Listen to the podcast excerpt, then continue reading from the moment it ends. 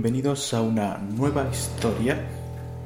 Hoy traigo un relato teniendo de protagonista nuevamente a Salvador, que en un podcast anterior hablamos sobre cómo provocó un ente, cómo provocó esa situación de terror que lo atormentó por un par de noches.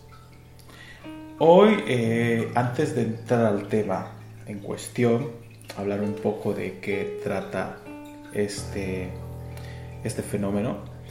En todas partes del mundo hay relatos de espíritus o entes en la carretera.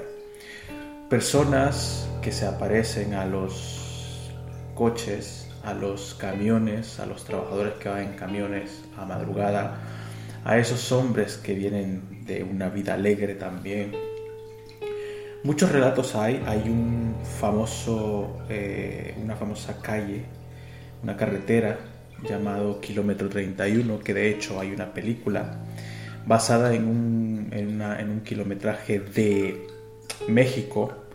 Hay muchas especulaciones de dónde es ese kilómetro 31, no se ponen de acuerdo de dónde exactamente es ese lugar.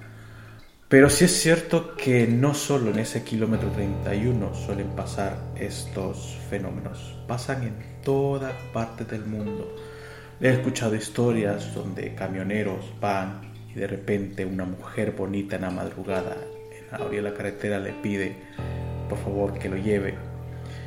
Y una vez estos hombres ven la belleza de la mujer y la llevan consigo en sus coches, esta mujer se transforma físicamente en un ser espantoso, demoníaco, forma de animal. Hay muchísimas historias. O historias de niños que se atraviesan en la carretera también en la noche madrugada.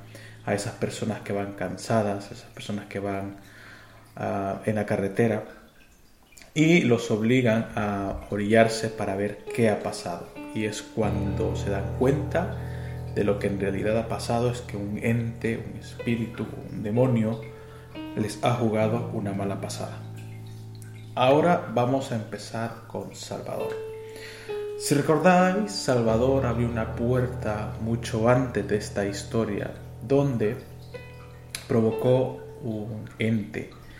Fue al cementerio, hizo un gesto que no tenía que haber hecho, provocó esto y fue atormentado años después, eh, esto sucedió más o menos en los años 90, según él cuenta. En los años 90, en los países latinoamericanos, comenzaba un desarrollo grande con carreteras.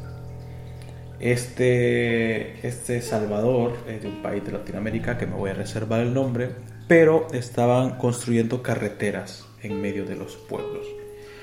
Y él cuenta que mucha gente de esos pueblos no estaba acostumbrado a que las calles pasasen por eh, cerca de sus casas.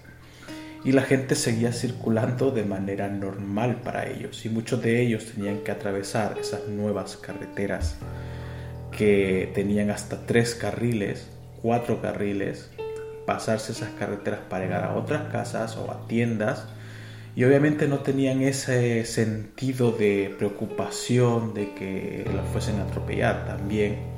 Recordemos que en esos años no era tanto el tráfico como hay ahora, que hoy hay un tráfico comunal en todas partes. Pues en esa época de la construcción de esas carreteras en los pueblos, que unía los pueblos con las ciudades, hubieron muchos, muchos eh, muertos atropellados. Y la historia más o menos va dirigida por ese camino.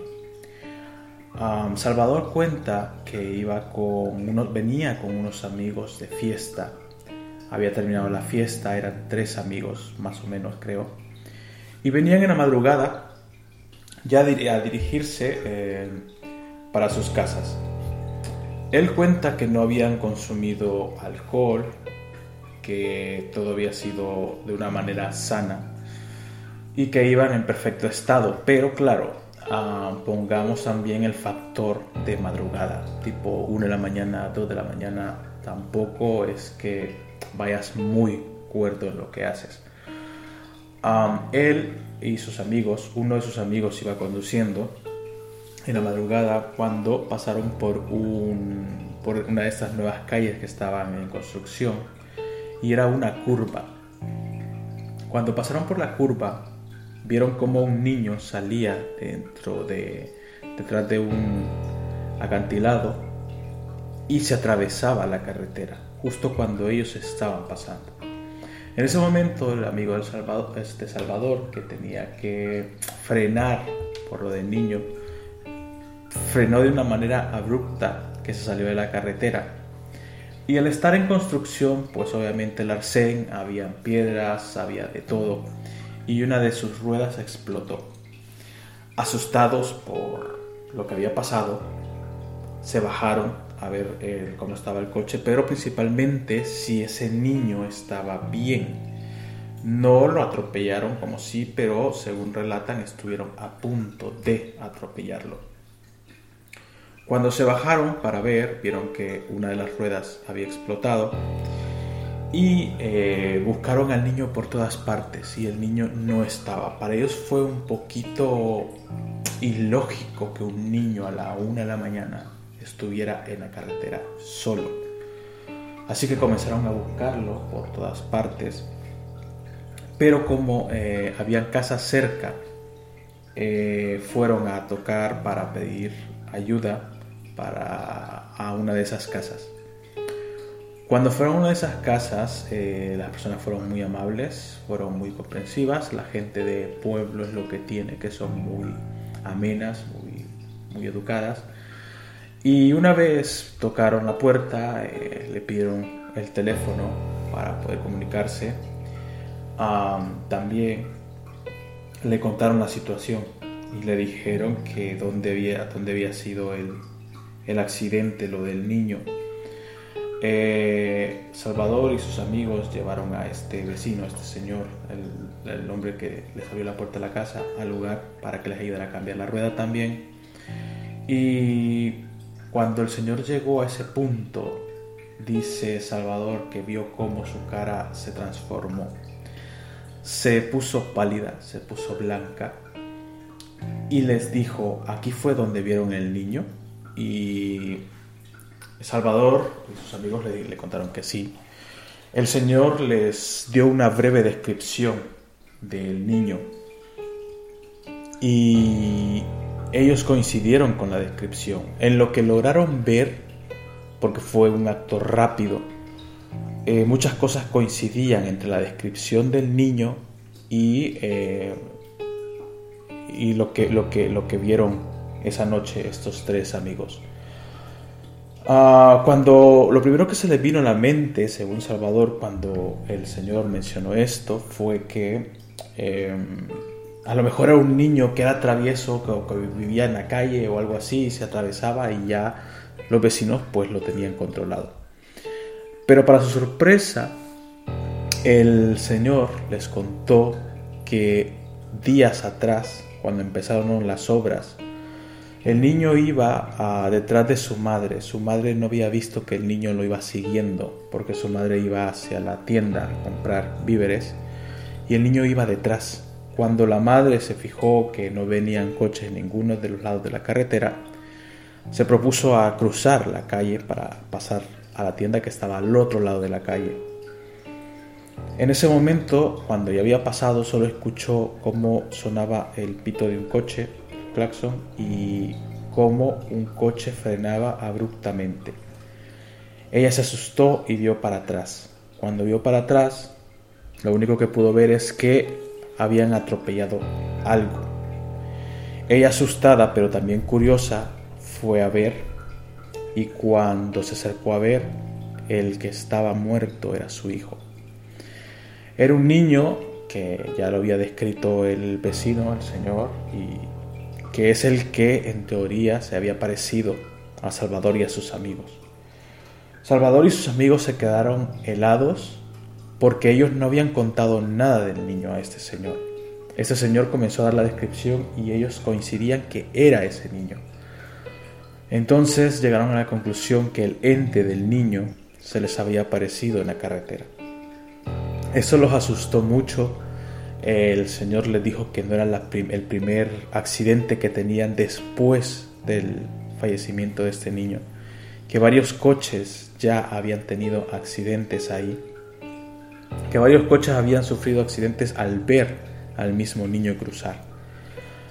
Cuando esto se dieron cuenta, ellos se marcharon al terminar esto, agradecieron todo, pero se fueron con miedo y a la vez un sentimiento de aflicción y tristeza.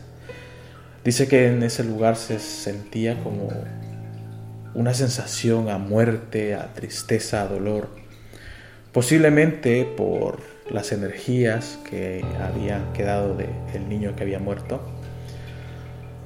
Y pues se fueron con esa sensación hacia sus casas. Eh, Salvador cuenta que cuando llegaron a sus casas, pues Obviamente él, por su parte, le costó conciliar el sueño pensando en aquel hecho, lo que había pasado. Gracias a Dios ellos no pasaron nada, gracias a Dios no atropellaron a nadie, no atropellaron a nadie en realidad. Fue un susto nada más. Pero dice Salvador que él tenía en su casa, tenían una hamaca en la parte de afuera, en el patio o algo así. Y él se fue a, a acostar ahí para relajarse, para pensar.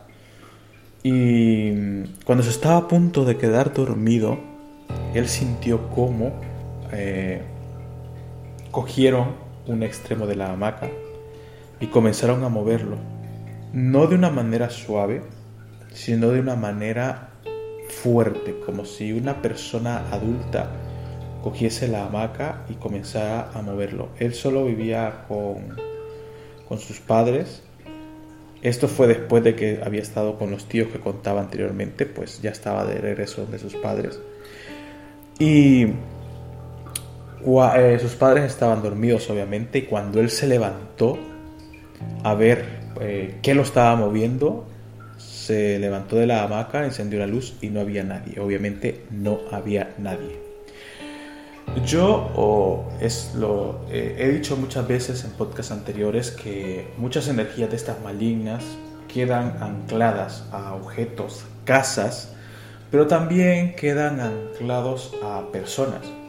Obviamente, Salvador, hacer el acto anterior que comentaba del cementerio, pues a lo mejor abrió una puerta donde provocó que ese ente lo comenzase a seguir, porque no es la última historia que vais a escuchar de él. Pero esa madrugada, aún de madrugada después del susto, del accidente, del supuesto accidente, seguían atormentándolo. Él después de eso obviamente se fue para su habitación, eh, se encerró ahí y se quedó dormido. Cuando pudo dormirse se quedó dormido y no pasó a más.